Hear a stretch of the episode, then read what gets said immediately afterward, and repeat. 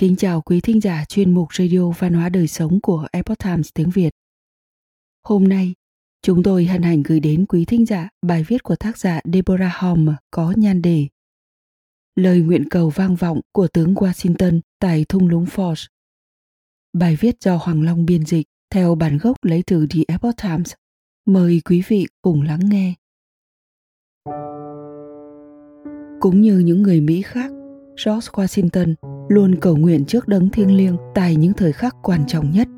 Và ai có thể nói chắc chắn rằng những lời nguyện cầu của ông đã không làm thay đổi tiến trình của lịch sử. Đó là vào tháng 12 năm 1777, một trong những thời kỳ gian nan nhất của cuộc chiến tranh cách mạng Hoa Kỳ. Quân đội lục địa đã chiến thắng một số trận chiến. Tuy nhiên, áp lực tinh thần của họ cũng vô cùng to lớn vì họ đã thất bại ở một số trận chiến quan trọng như trận Long Island, trận New York, trận White Plains và trận Bennington. Thông thường thì các đội quân sẽ đồn trú để hồi phục trong những tháng mùa đông. Tướng George Washington đã lựa chọn chỗ đóng quân của mình là ở 25 dặm về phía bắc của tiểu bang Philadelphia, gần thung lũng Force. Đó là một vị trí chiến lược. Quân đội Anh đã chiếm được tiểu bang Philadelphia vào mùa thu năm đó và tại khu vực này có một số con lạch nhỏ có thể ngăn cản các cuộc tấn công bởi lợi thế của địa hình tự nhiên. Có thể thấy dữ liệu thảm khốc của 12.000 con người đang đồn trú tại thung lũng Force. Những con đường đã bị tắc nghẽn hoàn toàn bởi tuyết trắng. Quân đội lục địa đã không được cung cấp đầy đủ vật tư cũng như lương thực. Những con người bị bỏ quên với quần áo rách nát, không giày dép và đầu bù tóc rối. Những túp lều được dựng lên tạm bỡ bằng gỗ vừa tối vừa lạnh. Sàn thì dơ bẩn, chỉ có một cái hố lửa và một tấm vải để làm cửa. 12 con người chen chúc nhau trong một cái lều như thế. Điều đó đã dẫn đến việc nhiễm bệnh khó kiểm soát. Các nhà sử học ước tính có đâu đó khoảng 2.000 đến 3.000 binh lính đã chết vào mùa đông khắc nghiệt đó. Trong khi ở tiểu bang Philadelphia, đội quân Red Cross, tức quân đội nước Anh, được chăm sóc rất kỹ lưỡng đồn trú trong chính các căn nhà của người dân Hoa Kỳ, tận dụng nguồn cung cấp vật tư của họ trong khi đồng thời kiểm soát và ngăn chặn không cho thành phố gửi tiếp tế đến cho những người lính ở thung lũng Force.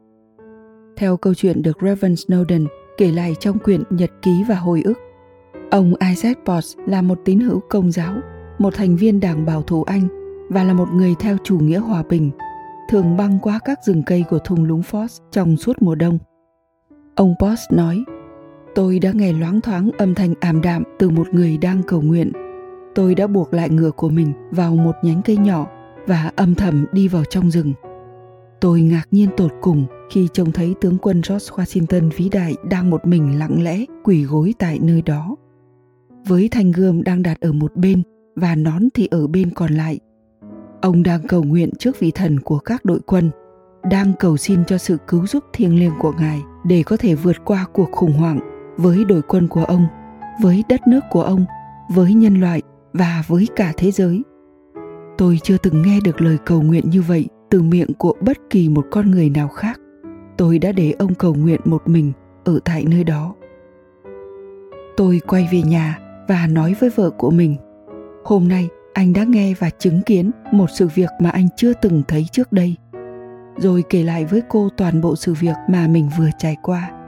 Chúng tôi chưa bao giờ nghĩ rằng một con người có thể vừa là chiến binh cũng vừa là một tín hữu công giáo. Nhưng nếu người như vậy là có thật thì đó chính là tướng quân george washington. Vợ tôi đã vô cùng kinh ngạc vì điều này. Và chúng tôi đã nghĩ rằng bởi vì có chúa, hoa kỳ đã có thể giành được thắng lợi. Một thời khắc quan trọng đó không chỉ là một thời khắc quan trọng đối với ông Isaac Potts. Lúc bấy giờ, ông là người ủng hộ cho cuộc chiến, mà cũng chính là thời điểm quan trọng đối với quân đội lục địa. Nam tước von Steuben lên giữ vai trò lãnh đạo, áp dụng những chỉ đạo của ông về quy định kỷ luật của quân đội Hoa Kỳ. Ông đã lập ra một bảng kế hoạch, tiến hành các cuộc tập trận, hướng dẫn sử dụng lưới lê, khai triển các đội hình chiến đấu cũng như các cuộc diễn tập mùa xuân năm 1778 đã đem người dân hai nước Pháp và Hoa Kỳ xích lại gần nhau. Người Pháp và người Mỹ đã bổ sung thêm lực lượng vật tư, đường bộ và cả những cây cầu mới. Tháng 6 năm 1778, nước Anh đã bỏ lại Philadelphia và rút quân đội về New York. Vào cuối tháng đó, quân đội Anh đã rút lui tại trận chiến Monmouth ở tiểu bang New Jersey. Ngày càng có nhiều quân cờ domino tiếp tục rơi xuống và đến cuối cùng thì nước Anh cũng đã đầu hàng tại Yorktown, tiểu bang Virginia vào năm 1781. Lời cầu nguyện của tướng Washington được nhiều người xem là một dấu ấn quan trọng đã làm thay đổi quỹ đạo của cuộc chiến tranh cách mạng Hoa Kỳ. Thời khắc quan trọng này đã được miêu tả bởi rất nhiều tác phẩm nghệ thuật khác nhau. Trong đó có bức tranh của họa sĩ Arnold Fiber có tựa đề The Prayer Valley Forge. Tướng George Washington là một người sùng đạo. Ông có một niềm tin sâu sắc và vững mạnh rằng Chúa đã đặt ông vào vị trí này và nhất định chiến thắng sẽ đến với toàn bộ người dân Hoa Kỳ. Ông liên tục cầu nguyện trong nhiều ngày và trai giới để tìm kiếm sự chỉ dẫn thiêng liêng của Chúa trong những thời khắc nguy nan. Niềm tin của Washington vào tự do tôn giáo và lương tâm đã được minh chứng bởi sự ủng hộ của ông đối với bản tuyên ngôn nhân quyền, sự tôn trọng của ông đối với nguyên tắc đạo đức của những tín hữu công giáo, cũng như sự bảo đảm của ông đối với hội thánh tiếng Do Thái ở Newport, Rhode Island rằng họ có thể tận hưởng để thực hành các quyền tự nhiên vốn có của họ và chính phủ sẽ bảo vệ tự do tín ngưỡng cho tất cả mọi người. Đất nước này đã có nhiều nhà lãnh đạo mẫu mực khác nhau.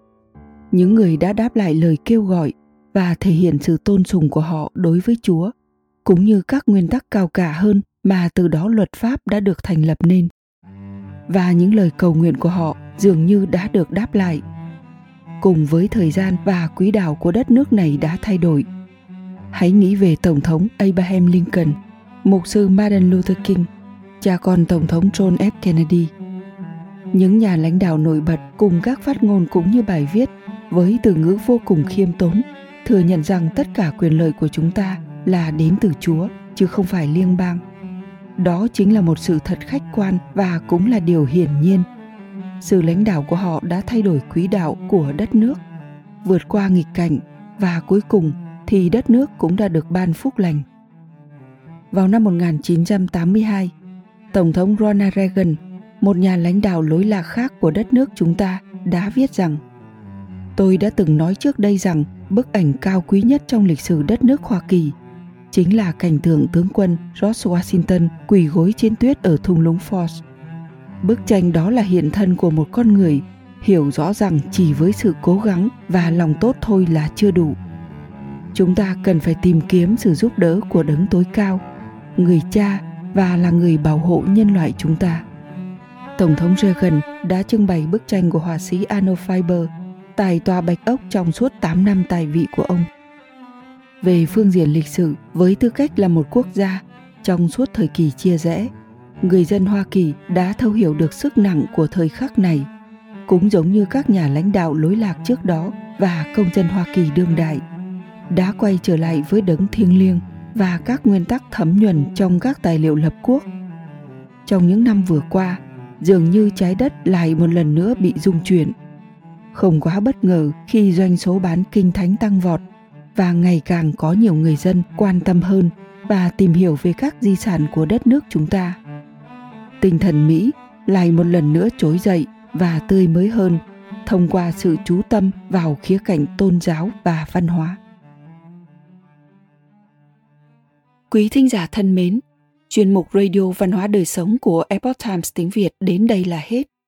Để đọc các bài viết khác của chúng tôi, quý vị có thể truy cập vào trang web epochtimesviet.com. Cảm ơn quý vị đã lắng nghe, quan tâm và đăng ký kênh. Xin chào tạm biệt và hẹn gặp lại quý vị trong chương trình lần sau. Kính chúc mọi điều bình an và tốt lành tới quý vị cùng người thân.